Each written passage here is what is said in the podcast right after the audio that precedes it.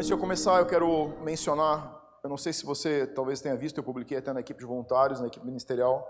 Ontem pela manhã, dia 7 de dezembro, faleceu o evangelista Reinhard Bonk. Não sei se você seguia a Christ for All Nations, mas é uma organização de evangelismo. Reinhard começou em ele nasceu em 1940 e começou nos anos 60 a trabalhar com evangelismo pelas nações. E lendo um pouco da vida dele, me impactou demais. Assim, foram dois dias que Deus falou muito comigo através da morte desse cara. E eu vou te dizer por quê. Hoje a gente falou sobre formigas. Provérbios diz: observe as formigas, porque elas trabalham no verão para comer no inverno. Se você fizer uma conta, você vai descobrir que você só tem 50% do seu tempo para trabalhar. Você não tem mais que a metade da vida. Até você se tornar produtivo, você chegou aos seus 25 anos. Você não vai trabalhar muito mais ou nem vai beirar muitas vezes os 70 anos. Para viver mais 10 e aproveitar, descontando férias e final de ano, dificilmente você vai bater em 50%. Você vai ter que se esforçar para fazer isso. Isso significa que nos 50% de vida que você tem, você tem que trabalhar dobrado. Dois por um. Se você não trabalhar dobrado, você vai bater em negativo no final. Reinhard Bonk, em 1960, ele começou a trabalhar com evangelismo na África. Alcançou muitas nações. E é impressionante o número de almas que esse cara alcançou. Se acredita 79 milhões de almas convertidas através do ministério da Christ for All Nations. Esse cara sabia como uma formiga trabalha. Ele faleceu com 79 anos. Ele ganhou um milhão de almas para cada dia, para cada ano de vida. Isso é um número absurdo. Isso é saber o que é o reino de Deus. 79 milhões de almas. É um número muito expressivo. Não só na África, mas em vários países do mundo. O que, se, o, que se, o que se está dizendo é que o cristianismo perdeu um dos seus grandes generais. E o que mais me impacta na vida de Reinhard é que ele não só começou muito bem, como viveu muito bem, como terminou melhor ainda. Conseguiu deixar um discípulo. Hoje, Daniel Colenda, filho do pastor Colenda de Pindamonhangaba, que tinha um seminário há muitos anos atrás, não sei se o seminário existe ainda, é o sucessor dele na organização da Cross for All Nations, está liderando e ministrando muito na África e realmente recebeu a unção desse homem. Então, que possamos ver mais homens como ele se levantar. O mundo te precisa de pessoas que entendam que tem 50% da vida para ganhar 100% para o reino. Amém? A gente está chegando na reta final de ano e eu quero compartilhar algo que Deus tem falado um pouco comigo nos últimos dias sobre entender mudanças de final de ano e de virada de ano. Se você é como eu, você começa a chegar mês de dezembro começa a pensar o que você não quer carregar para o próximo ano, que bagagem que você não quer levar. E essa semana eu estava orando e perguntando algumas coisas para Deus, o Espírito Santo falou comigo e começou a ministrar meu coração, eu comecei a escrever algumas coisas que eu ouvi claramente Deus dizer, você não pode carregar isso para a próxima temporada. Falou algumas coisas muito diretas comigo, como pai, como marido, como pastor, como líder, como mentor. E eu quero que você entenda hoje à noite que nem todo desejo de mudança, ou nem toda vontade de mudança, se torna efetiva na nossa vida se nós não seguimos os passos corretos para que essa mudança realmente se torne algo prático. Diz para mim, quantas vezes no final do ano você descobriu que as resoluções do ano passado não aconteceram? Já aconteceu contigo? Você, todo ano tem alguma coisa que você arrasta, que você disse, eu não vou arrastar comigo. Chega final do ano, você olha para trás, esse negócio está pendurado em mim ainda. Então eu quero compartilhar com você quais são os passos práticos para que você consiga realmente tirar coisas da sua vida. Nós entendemos que somos um ser tricotômico, certo? Corpo, alma e somos um espírito que tem uma alma e habita um. Você não é quem eu estou vendo, você é quem não estou vendo. Esse corpo que está aí fora é apenas um uma caixa de armazenamento de quem você é de verdade. Você é um espírito tem emoções pelas quais você se manifesta e você habita um corpo que carrega esse espírito para cá e para lá. Um dia você vai perder esse teu corpo e você vai receber um corpo transformado que esse sim vai ter, vai ser quem você é. Então, primeiro ponto é, ou primeiro ponto não, a introdução disso é, Romanos 14, 17 diz assim: Porque o reino de Deus não é comida nem bebida, mas é justiça e paz e alegria no Espírito Santo. Então a introdução hoje é a seguinte: você não gera mudanças consistentes na sua vida porque você quer. Olha para mim, não vai dar certo. Sabe aquilo que você quer dizer, não, o ano que vem eu não levo junto comigo? Não vai dar certo, você vai levar. Você vai terminar o ano com isso aí. Por quê? Porque você não faz o que você tem vontade. Paulo disse: aquilo que eu quero não faço, o que eu não quero eu faço. O que, que Paulo estava dizendo? Minhas vontades me dominam. As minhas vontades estão exercendo liderança sobre a minha vida. Então, qual é o segredo se a tua vontade não é capaz de fazer você mudar? O que Romanos está dizendo? Aos Romanos, Paulo escreveu dizendo o seguinte: o segredo para gerar uma mudança efetiva, real na sua vida, não é você ter vontade. A vontade termina em lugar nenhum. O segredo é desejo. Existe uma mensagem subjetiva quando Paulo está dizendo que o reino de Deus não é comida nem bebida. Paulo está dizendo o seguinte: prazer é igual a resposta de desejo. Você só vai mudar e transformar na sua vida aquilo que você deseja transformar e não o que você quer. Tudo que você quer continua te acompanhando, mas aquilo que você deseja se torna real. Cada vez que você deseja algo, é como encontrar um gênio da lâmpada mágica. Enquanto você não desejar, você apenas está querendo. Quem está querendo não está querendo nada. Quem deseja vai arriscar tudo. Homens arriscam um império por uma jogada. Homens e mulheres arriscam casamentos de anos por uma noite de desejo. Que, que faz uma criatura jogar 20, 30 anos de história familiar, de contexto de vida, de valores, por uma noite de prazer? Desejo. Nós somos dominados pelos nossos desejos, inevitavelmente. E quando Paulo está dizendo para os romanos que o reino de Deus não é comida nem bebida, mas justiça, paz e alegria no Espírito Santo, ele está dizendo: desiste de anular os teus desejos.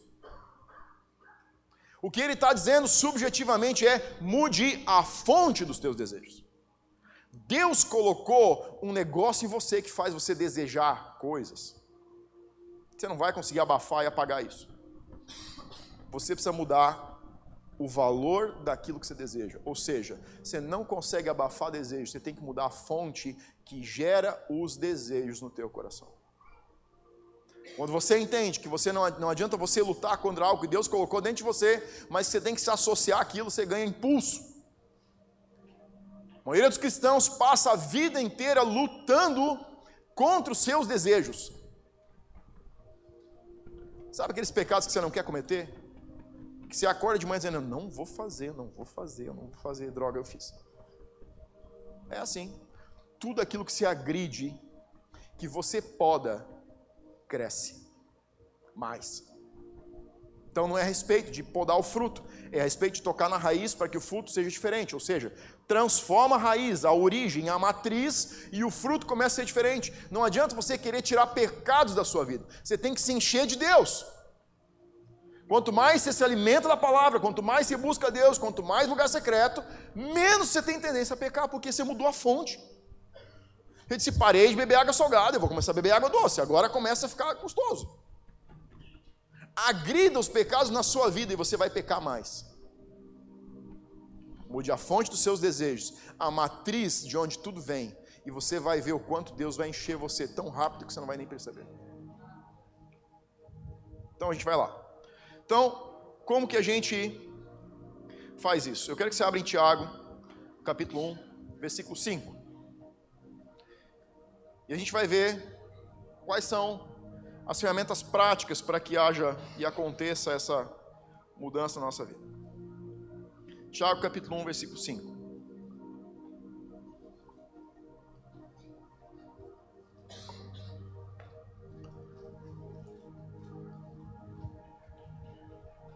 abram suas Bíblias ou liguem as suas Bíblias, né? Tanto faz. Então, o título é como obter a sabedoria, do que Tiago vai falar agora. Então, como obter a sabedoria aqui, Tiago está dizendo o seguinte: o que é sabedoria?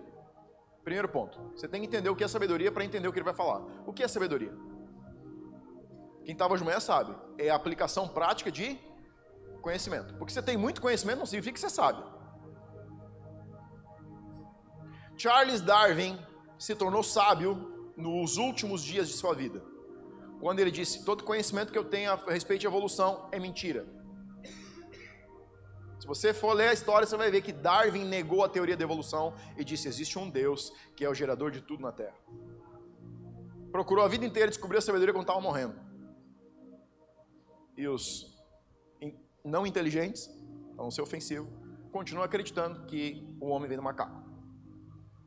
Então, sabedoria é a aplicação prática de conhecimento, é mais do que saber, é você conseguir aplicar aquilo que você sabe. Então, o primeiro versículo diz: Se, porém, algum de vós necessita de sabedoria, peça a Deus que a todos dá liberalmente e nada eles improperam, nada nega, e se lhe há concedido. Peça, porém, com fé e nada duvidando, pois o que duvida é semelhante à onda do mar, impelida e agitada pelo vento. Não suponha esse homem que alcançará o Senhor alguma coisa, homem de ânimo dobre, ou dobrado, ou inconstante em todos os seus caminhos. Então, o conceito aqui, dentro desses versículos, que você precisa ter, entender é o seguinte: você não vai ser mais sábio ou não vai ter mais sabedoria enquanto você agir por casualidade. Enquanto você for governado pelas tuas emoções, pelas tuas vontades, pelas tuas decepções, você continua no caminho oposto à sabedoria. Sabedoria não é algo que você pede para Deus. Deus me deixa, me faz sábio. Sabe como que Deus te faz sábio? Ele te dá problemas. Porque quando você aprende a responder com o coração de Deus e o caráter reto diante dos problemas, você começa a se tornar sábio. Você quer orar um negócio legal, ora pedindo sabedoria. Você vai ter tanto problema e pipi na tua vida que você vai ficar tonto. Mas depois de ficar tonto, quando você começar a ficar normal de novo, você vai descobrir que você está com um nível de sabedoria acima de muitas pessoas com quem você se relaciona. É resultado de aprendizado, aplicação prática de conhecimento. Então aqui tem alguns pontos que são: casualidades são as ondas, ou seja, não seja casual, não seja movido por situações, por pressão. Não seja movido por vento, não seja movido pelas ondas. Se mova por intenção. Então o ponto aqui é: existe uma forma que faz isso funcionar. Primeiro, como que eu faço mudanças acontecerem de forma efetiva na minha vida?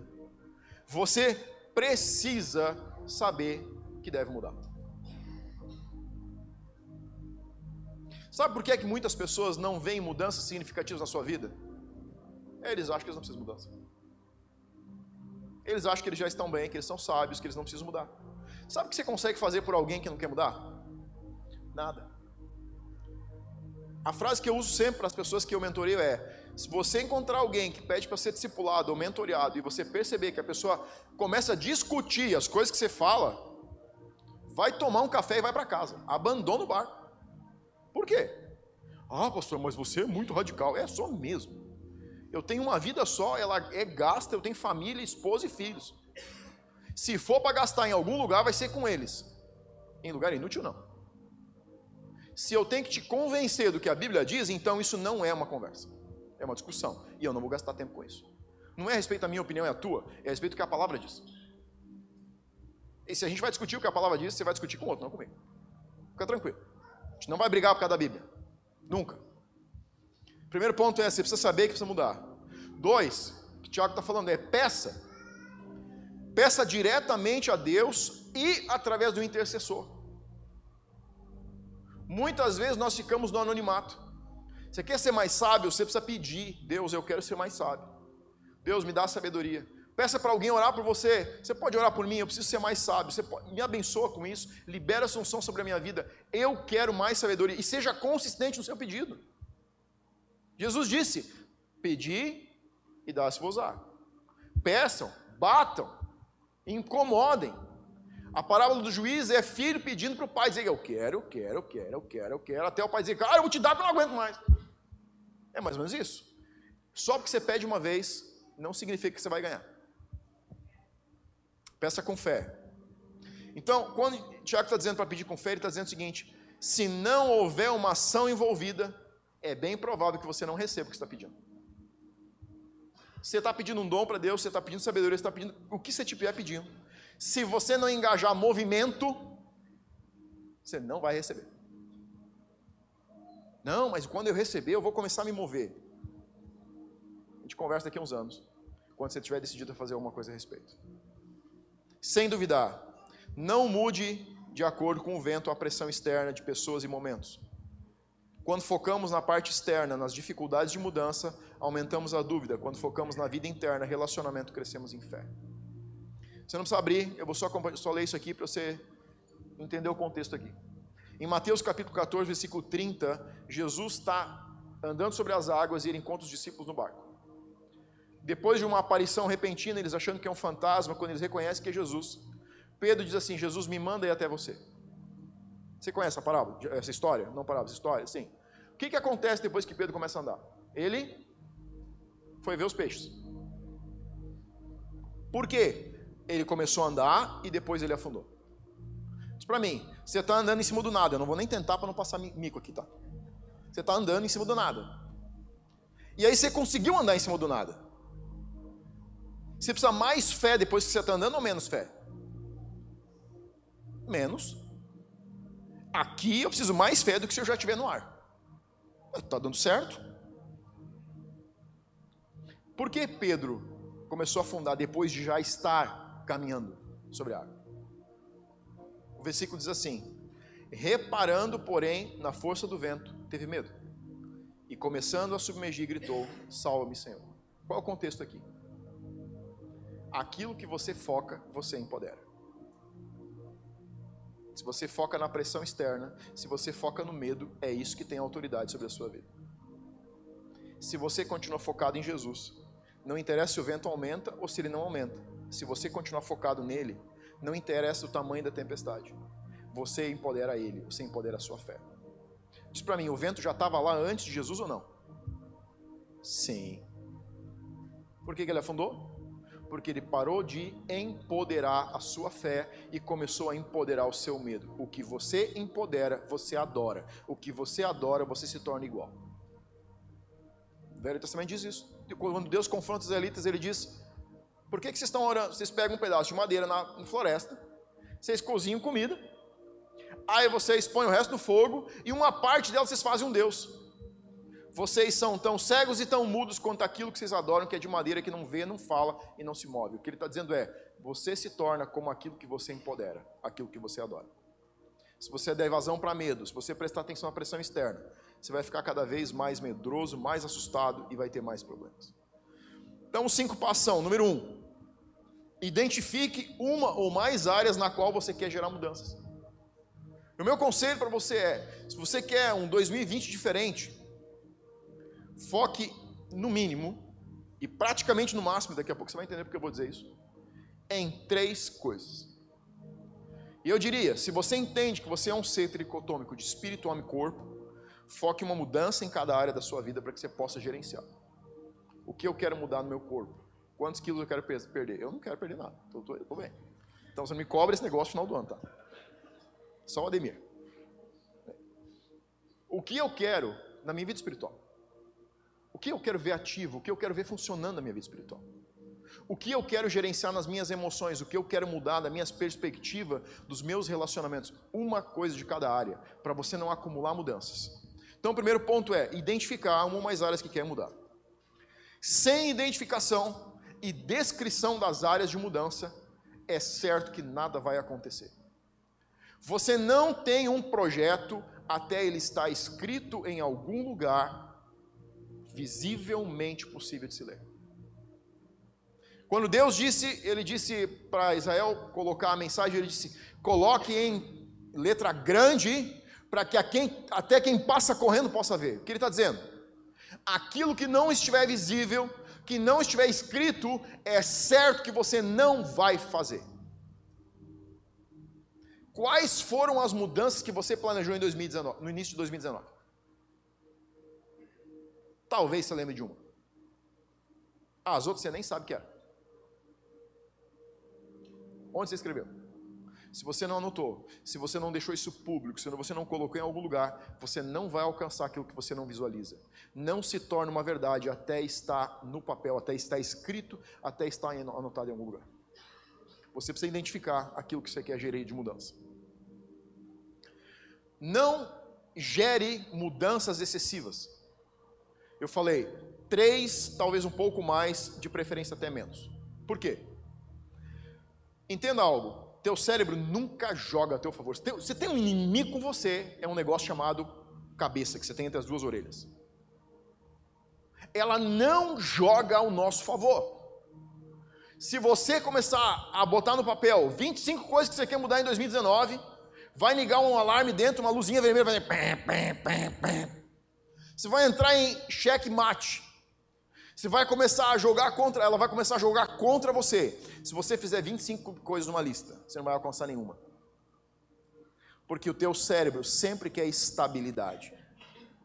Mas você precisa de transformação. Romanos 12, 2 diz transformar. Isso é uma ordem, é um mandamento.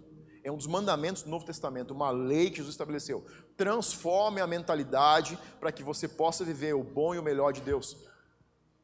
Você precisa fechar o teu ano dizendo, ano que vem, pá, pá, pá, A, B e C vai mudar. A, B e C vão mudar na minha vida, eu vou pensar diferente, eu vou agir diferente, eu vou ser diferente. Você precisa gerir mudanças constantes na sua vida se você quer andar em um ritmo de crescimento com Deus. Se você não tem um alvo, você não está em crescimento você não se desenvolve porque você assiste cultos. Você se desenvolve porque você se relaciona com Deus. Você deve conhecer alguém que gasta metade do seu tempo, do seu dia, assistindo vídeos de pregações na, na internet. Diz para mim, o que ele fez de consistente? Nada. Sabe por quê? Porque você não se desenvolve, porque você escuta o que os outros fazem. Você se desenvolve porque você se relaciona com Deus de uma forma constante e consistente. É o relacionamento, é o lugar secreto, é tempo com Deus, constante e permanente, que vai gerar um ritmo de desenvolvimento, uma curva de desenvolvimento na sua vida. Você precisa praticar. Você precisa mexer com o seu músculo espiritual. E se você não aumentar a carga, você vai ser tão forte o ano que vem quanto você foi esse ano. Você quer fazer uma oração legal? Termina seu ano, arregaça a mão e diz assim: Deus, você pode mandar lutas maiores para mim esse ano? É, porque você só cresce com luta, desculpa. Você só cresce com problema. Você não cresce com impulso. Você cresce com alguém te resistindo. Quando você tem que fazer mais força do que você já fez. E tudo que a gente quer é fugir de problemas. Eu quero uma vida sem problemas. Vai para o céu. Só se certifique que você mandou uma coisa para lá, né? Número dois. Desenvolva uma convicção divina sobre essa mudança. Como que você desenvolve uma convicção divina sobre a mudança que você precisa viver? Pense a respeito, ore a respeito, leia, escreva, medite, pergunte o que Deus diz sobre isso, pesquise, escreva versículos sobre o assunto e leia-os durante o ano todo, no mínimo 700 vezes. Você e eu somos transformados por meditação. Mas não é aquela meditação que você acende um incenso, senta com a perna cruzada. Isso aí faz você ficar menos inteligente. A meditação que eu estou falando é quando você se alimenta, alimenta o seu homem espiritual de coisas espirituais. É quando você começa a comer a Bíblia. Deixa eu dizer algo para você. Você não vai gostar da Bíblia até você fazer dela a sua dieta. Eu odiava ler a Bíblia. De cara, vou ser muito sincero contigo. Graças a Deus que meus filhos não estão aqui. Eu detestava ler a Bíblia. Até que eu continuei fazendo isso, até que se tornou uma dieta espiritual. Depois que vira uma dieta espiritual, você tem que cuidar, senão você não quer nem ler livros. Você só quer ler e meditar na Bíblia. E a gente precisa de livros também. A gente precisa de per perspectivas de outras pessoas sobre as mesmas coisas que a gente está querendo entender. Você não vai gostar naturalmente de gastar tempo lendo a Bíblia. Até você ser consistente e fazer o teu corpo, o teu homem espiritual, entender e descobrir, nossa, isso é uma dieta. E aí, quando isso faz, se torna uma dieta, algo consistente na sua vida, você não consegue mais ver sem. Isso para mim, não tem algo hoje que você come que você não gostava um dia? Todos nós temos. Algum tipo de alimento. Minha primeira vez que a Lidiane fez tapioca, eu disse: agora eu vou comer borracha. Não. parece um pneu branco, não parece? Quem comeu tapioca já? É assim ou não é? É, é um pneu branco. Cara, uma tapioca, um pouquinho de sal e queijo é uma delícia. A Sheila me ensinou até a fazer a crepioca. Já estou até evoluindo no processo. Já pensou? Eu não gostava, agora estou evoluindo no processo. Hoje eu gosto. Hoje eu faço sozinho. Vou lá e faço. Quando tenho vontade de comer alguma coisa, faço uma tapioca. É, bota queijinho. Era algo que não era da minha dieta. Hoje faz parte e eu sinto falta quando muitos dias eu não como. Você precisa de uma dieta espiritual.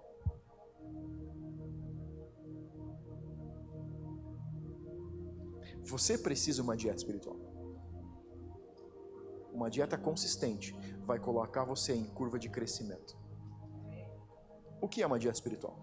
Ela é composta de pelo menos cinco ingredientes: oração, jejum, leitura da palavra, meditação e principalmente ouvir no lugar secreto que Deus está dizendo para você. Isso é uma dieta. E por que, que eu coloquei oração e ouvir em lugares diferentes? Porque você precisa falar com Deus, mas se você quer crescer, você precisa ouvir Deus. É isso que expande o teu crescimento. E isso precisa ser consistente. Pastor, mas eu odeio jejum. Vem para o meu time, eu odeio. Mas eu faço. Eu faço. Próximo ano, o pau vai torar. Já tenho uma conversa agendada com a minha nutricionista e o meu, meu, meu treinador, porque ano que vem, Deus falou especificamente comigo essa semana, você tem 12 jejuns para fazer esse ano. Você acha que eu fiquei assim, uou! Você não tinha outra coisa para me dizer? Mas eu prefiro fazer o que eu não gosto para ter o resultado que eu quero do que fazer o que eu gosto e não ter o resultado que eu quero. Você precisa de uma dieta consistente. Você precisa jejuar, você precisa orar, você precisa ler a palavra, você precisa meditar e você precisa gastar tempo sozinho com Deus num quartinho e sair de lá com algo que Deus tenha te dito. Isso vai transformar você em outro ser que você não é hoje. Isso vai colocar você acima dos problemas, acima das dificuldades. Isso vai ativar a sabedoria em você. Faça uma dieta de um ano e vem me dizer no final do ano o que as pessoas vão dizer sobre você. Um ano e muda a sua vida. Um ano para mudar a vida. Não arranque seu ano com uma corrida de 100 metros. Arranque pensando que é uma maratona. Você tem 365 dias pela frente. Seja consistente. Faça um planejamento. O que eu vou fazer, por quanto tempo eu vou fazer e com que ritmo eu vou fazer. Não arranque o seu ano desesperadamente para terminar ele uma semana, isso não vai dar certo. Tudo que você vai fazer é ficar mais confuso, mais decepcionado, mais deprimido, porque você mais uma vez não fez tudo aquilo que planejou. Seja consistente. A adote um ritmo que você possa suportar. O que é um ritmo que você possa suportar?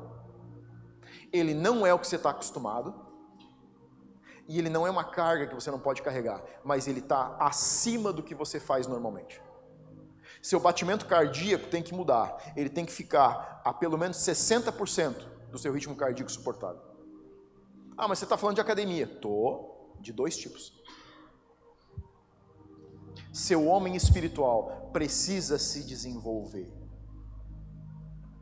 Você precisa fechar o ano mais forte, maior, mais inteligente, mais sábio, entendendo e ouvindo Deus de uma forma diferente. Você precisa saber se comunicar com as pessoas através de experiências novas, compartilhando o que Deus fez em você e através de você no seu ano.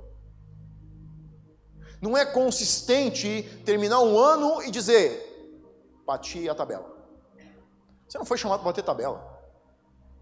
Você foi chamado para viver de abismo em abismo. O que, que é isso? De profundidade de Deus em profundidade de Deus. Mas é você quem chega na beira e salta. Deus não vai te empurrar. Ele vai te segurar depois que você pula.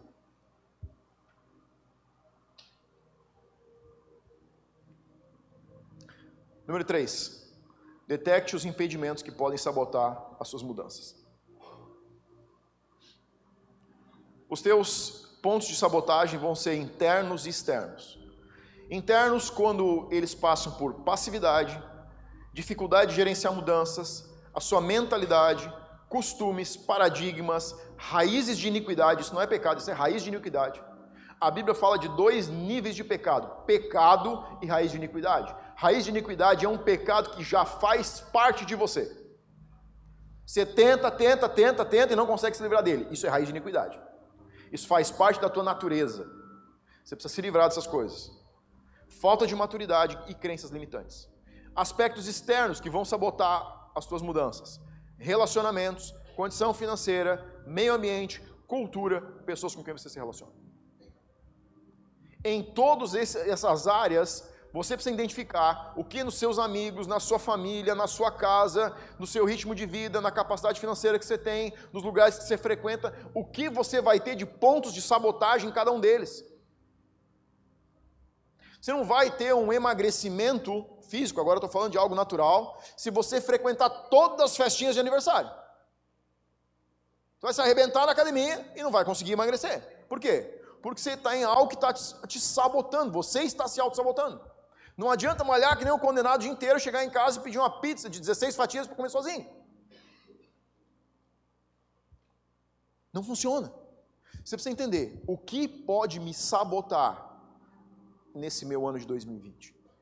Se você não gerenciou mudanças efetivas no seu ano de 2019, é porque você não soube apontar os pontos de sabotagem ou autossabotagem, inclusive. Você, a tua cabeça, vai jogar contra você para que mudanças realmente efetivas aconteçam. Teus sonos, teus compromissos, N situações. Se você está vivo, você vai ter impedimentos. Você precisa identificar eles. Não precisa abrir, apenas escute. 2 Coríntios capítulo 10, versículo 3 diz assim: Porque embora andando na carne, não militamos segundo a carne. Porque as armas da nossa guerra não são carnais, e sim poderosas em Deus, para destruir fortalezas, anulando nossos sofismas e toda altivez que se levante contra o conhecimento de Deus e levando cativo todo pensamento à obediência de Cristo. E estando prontos, olha que legal. E estando prontos para punir toda desobediência, uma vez completa a nossa missão. Sabe o que você faz quando você faz algo errado?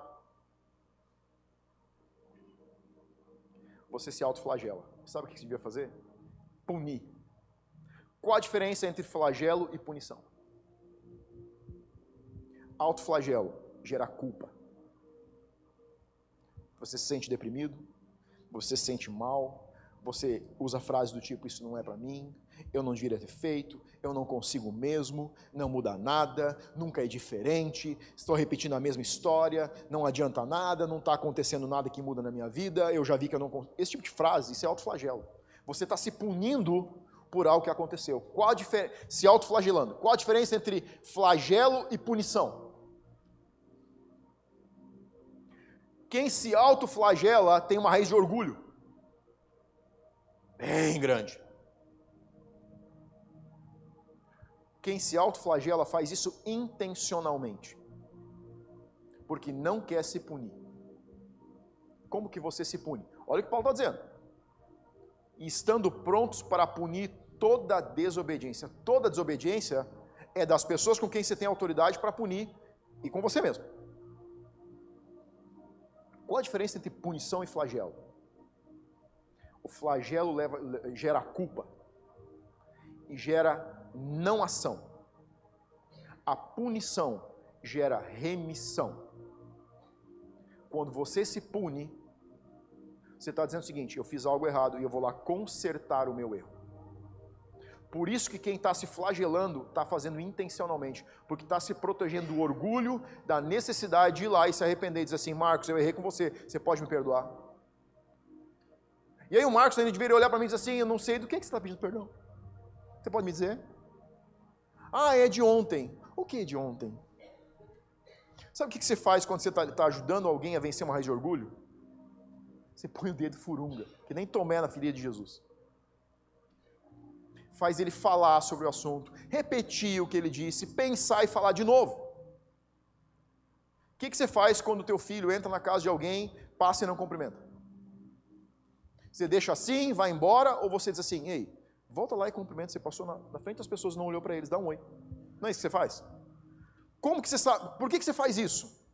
Porque você sabe que se você só corrigir sem fazer ele voltar e fazer o processo, ele não vai aprender nunca. Ele precisa voltar lá e falar na frente das pessoas e dizer: Bom dia, boa tarde, tudo bem com você? Agora ele está aprendendo que o, não é só o que não fazer, é respeito o que fazer. Flagelo é quando você se pune pelo que você fez ou não fez, mas você não gera uma ação onde você ensina tua mente e o teu corpo, o que você precisa fazer. O que Paulo está dizendo é o seguinte: ele está dizendo, não se autoflagele, se puna. Punição tem a ver com fazer, o contexto aqui é faça justiça. Como que você faz justiça? Eu te desonrei e eu preciso ir lá e honrar você. Agora a justiça foi feita. Não é justiça enquanto eu vou lá no Diego e digo assim: Diego, você ora comigo, é que eu ofendi o Marcos, você pode orar comigo, eu estou me sentindo mal. O que aconteceu aqui? Não aconteceu nada. Punição é quando eu vou lá no Marcos e digo: Marcos, você pode me perdoar? Ontem eu desonrei você, eu falei essa até a frase, eu não deveria ter falado, foi uma forma de desonra. Isso é punição, é, justi é fazer justiça, é agir com retidão, é corrigir a ação na sua vida.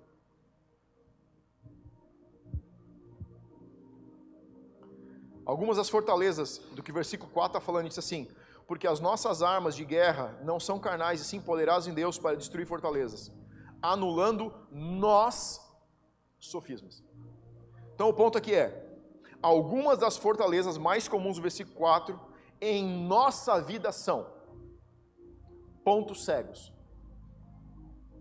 Você e eu temos pontos cegos na nossa vida se você não for, for, não for vulnerável com alguém, se você não tem um mentor, se você não tem um discipulador, se você não tem alguém falando na sua vida, você está perdendo velocidade e você está em risco de choque. Sabe o ponto cego do carro?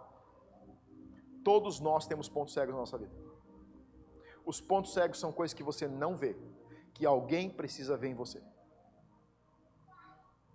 Alguém, você precisa de ajuda de alguém para remover. São coisas que você carrega, mas não consegue remover sozinho. Você pode andar sozinho? Pode. Mas você vai estar carregando coisas que alguém poderia ter servido. Jesus disse: sirvam uns aos outros. Jesus disse assim: quando eu não estiver mais, vou fazer algo com vocês agora. Ele coloca a toalha nas costas. Ele diz: eu vou fazer algo com vocês, que vocês vão fazer uns com os outros. O que ele está dizendo? vai ter áreas na sua vida que você precisa que alguém lave. E vai ter áreas na vida da outra pessoa que você tem que lavar. Por quê? Porque você não tem autoridade para redimir algo no que você pecou. Bom dia. Boa palavra, pastor. É, e uau, isso me ajuda também. Eu sinto que está dando certo o negócio. Você não tem autoridade para sair da cadeia quando você fez um crime. Você precisa de um advogado. Alguém tem que ir lá e falar com o juiz assim, não, ele pagou a fiança, libera ele e vou te provar que não foi. Né? Foi uma casualidade. Você não consegue sair de lá sozinho. Isso é uma lei espiritual também. Aquilo que você pecou, você não consegue se auto-redimir. Por isso que Jesus falou da confissão. Você precisa de alguém para dizer, ei, você pode me ajudar? Tem um negócio aqui que eu não consigo me livrar sozinho. Você pode orar por mim? É esse problema, é assim, assim, assim e aí você é redimido porque tem alguém que tem autoridade para promover redenção e rasgar o argumento que tem contra você. Orgulho, resistência a confrontos e mudanças, idolatria, amor exagerado e admiração exagerada por si mesmo muitas vezes, autojustificação, desculpas. Quem dá desculpa não muda. Isso tem um negócio que a gente é. Vi uma frase hoje, como que era? É, tanta coisa para você se especializar e se especializou logo em desculpas. É mais ou menos assim a gente sempre tem mais alguma guardada. Amei a frase. Negação do erro. Boas intenções não são o suficiente. Muitos dos nossos erros nós não conseguimos vencer porque nós justificamos eles com boas intenções. Um tempo atrás, uma pessoa disse para mim assim: É, mas Deus não vai me julgar por isso, porque eu fiz com o melhor coração. Não é o que a Bíblia diz. Ele diz que ele não vai te julgar pelo melhor coração, ele vai te julgar pela intenção. E Provérbios diz que excesso de zelo sem sabedoria paralela é burrice, é tolice. Então, aquilo que você for fazer, aquilo que você for afirmar, aquilo que você for dizer, precisa estar num nível paralelo da sabedoria que você tem. Muitas vezes nós tentamos defender as coisas de Deus, a gente não tem sabedoria para fazer isso. Defenda aquilo que você tem capacidade de defender.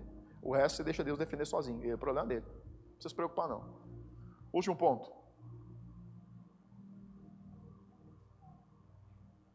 Não, número 4.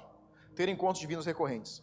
Nem sempre o encontro com Deus no lugar secreto é o suficiente para remover, raízes profundas.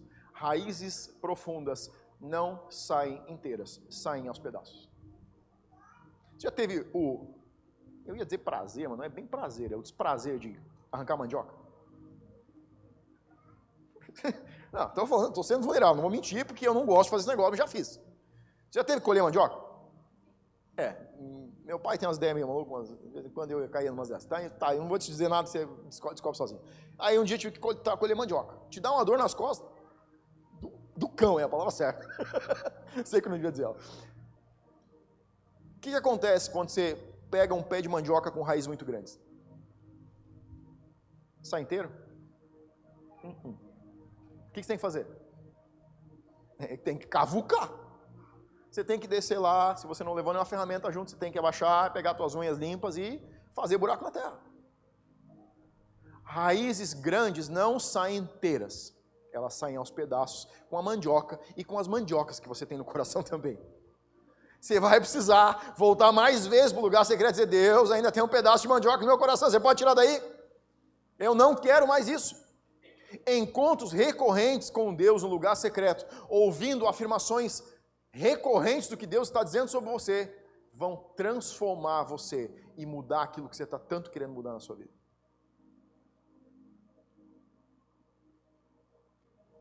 Muitas vezes somos ingênuos o bastante para pensar que apenas porque queremos mudar, o mundo vai nos favorecer e tudo vai dar certo. Meu irmão, deixa eu dizer uma coisa para você. Você não muda porque você quer. Você vai mudar coisas na sua vida quando você arder de desejo suficiente para deixar coisas menos importantes e colocar o reino em primeiro lugar. Muitas vezes a gente pensa, que a gente está num ritmo de crescimento, porque frequenta uma igreja, porque está frequentando uma célula. Você precisa se relacionar com Deus no lugar secreto, se você quer crescimento e desenvolvimento consistente. Você não precisa nem, eu te diria assim, se você se relaciona com Deus numa vida devocional, numa devoção, tá? Eu não estou falando de ler um versículo por dia, eu estou falando de ter uma devoção consistente nem o desejo de mudança você precisa, até o desejo de mudança ele começa a gerar na gente. Porque a minha vida não mudou porque eu queria. Ela mudou porque eu sabia que Deus tinha me chamado e eu comecei a correr para Deus e dizer assim: eu não vou fazer esse negócio, a menos que você faça alguma coisa comigo. E eu não quero, eu não quero, eu quero fazer qualquer coisa na vida. E ele começou a gerar um desejo de mudança dentro de mim, não era meu. A Bíblia diz que as paixões que nascem no nosso coração, os desejos por Deus, são gerados por Ele mesmo dentro de nós. Você precisa passar mais tempo com Deus no próximo ano. Isso é devoção. Você foi chamado para viver uma devoção. O reino em primeiro lugar. Eu vou contar o testemunho de uma pessoa esse final de semana, não vou dizer quem é. Sexta-noite a gente tinha uma reunião aqui, foi. Nossa, sexta, eu dormi tão bem, gente. Sabe, sabe, eu saí assim, cheguei, fiz uma coisa que eu não fazia há muito tempo. Amaciei o travesseiro, deitei e dormi em paz. Acordei tão bem sábado de manhã. A gente teve uma reunião, o pau torou assim, de voar pedaço. E eu peguei pesado sobre devoção. E uma das pessoas que estava na reunião, não vou dizer quem é, não preciso dizer quem é É, não vou dizer. Estou tentando resistir. tinha uma prova de inglês no sábado de manhã. E ele precisava levantar cedo para estudar. Para a prova. Última prova, ele precisava de nota. Não, tá, não tinha estudado direito durante o ano, precisava de nota. Ele acordou de manhã e a palavra que a gente levou na sexta-noite é, ficou tipo, sabe, na orelha assim. E ele disse, e ele decidiu ir fazer, ter o seu tempo com Deus, a sua devoção, antes de estudar. Então sobrou muito tempo para estudar. E ele foi fazer a prova. E o testemunho dele foi muito legal, e por isso que eu estou compartilhando. Depois ele mandou o testemunho, ele disse: Eu entreguei a minha prova, esperando que a professora ia devolver, porque ela sempre dá uma oportunidade da gente é, corrigir alguma coisa e aí entregar de novo. E ele disse: Pela primeira vez, ela olhou a minha prova e não tinha nada para corrigir. Quando você põe o reino, você pode dizer assim: Nossa, mas é tão pequeno. É. Não é pequeno, sabe por quê? Porque quando tem um Deus grande envolvido, nada é pequeno. Não é a respeito do que ele fez, é de respeito de quem fez.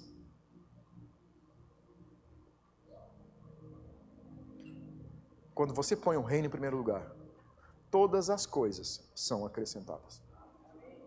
Se você lutar as batalhas de Deus, Ele vai lutar as suas. Último ponto: ter um plano e um companheiro.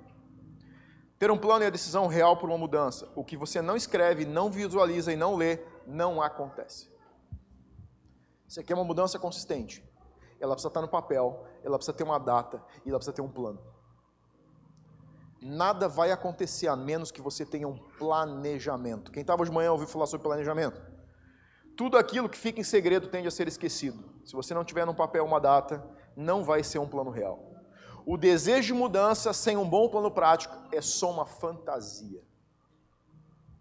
Sabe por que, que muitos cristãos não crescem no seu relacionamento? não cresce nos dons, porque não é um desejo real, é só uma fantasia ilusória. Sabe quando vocês assistiam as Paquitas? Sabe por que vocês não se tornaram nem uma Paquita? porque não era um desejo real. Eu não vou contar que a Lidiane dançava na área da casa. Se vocês contarem para ela que eu falei isso, eu fecho a igreja. Sabe por que, que não se realizou? Sabe por que, que você não virou o mocinho dos filmes? Porque nunca foi um desejo real. Sempre foi uma fantasia. Só que muitas vezes a nossa vida espiritual vive uma fantasia. A gente vive vendo e ouvindo as experiências consistentes de pessoas que têm um plano real de crescimento e desenvolvimento com Deus e às vezes somos abastecidos dos testemunhos dos outros. Crie a sua história. Comece testemunhando o que os outros estão vivendo, mas comece a criar os seus próprios testemunhos. Comece a ter as suas experiências. Comece a ser consistente nas mudanças que você quer gerenciar na sua vida. Tenha histórias de outros, mas tenha, colecione as suas. O que vai inspirar você são aquelas que você começa a provar, começa, você começa a ver Deus movendo coisas que você não entendia e era Ele que estava mexendo.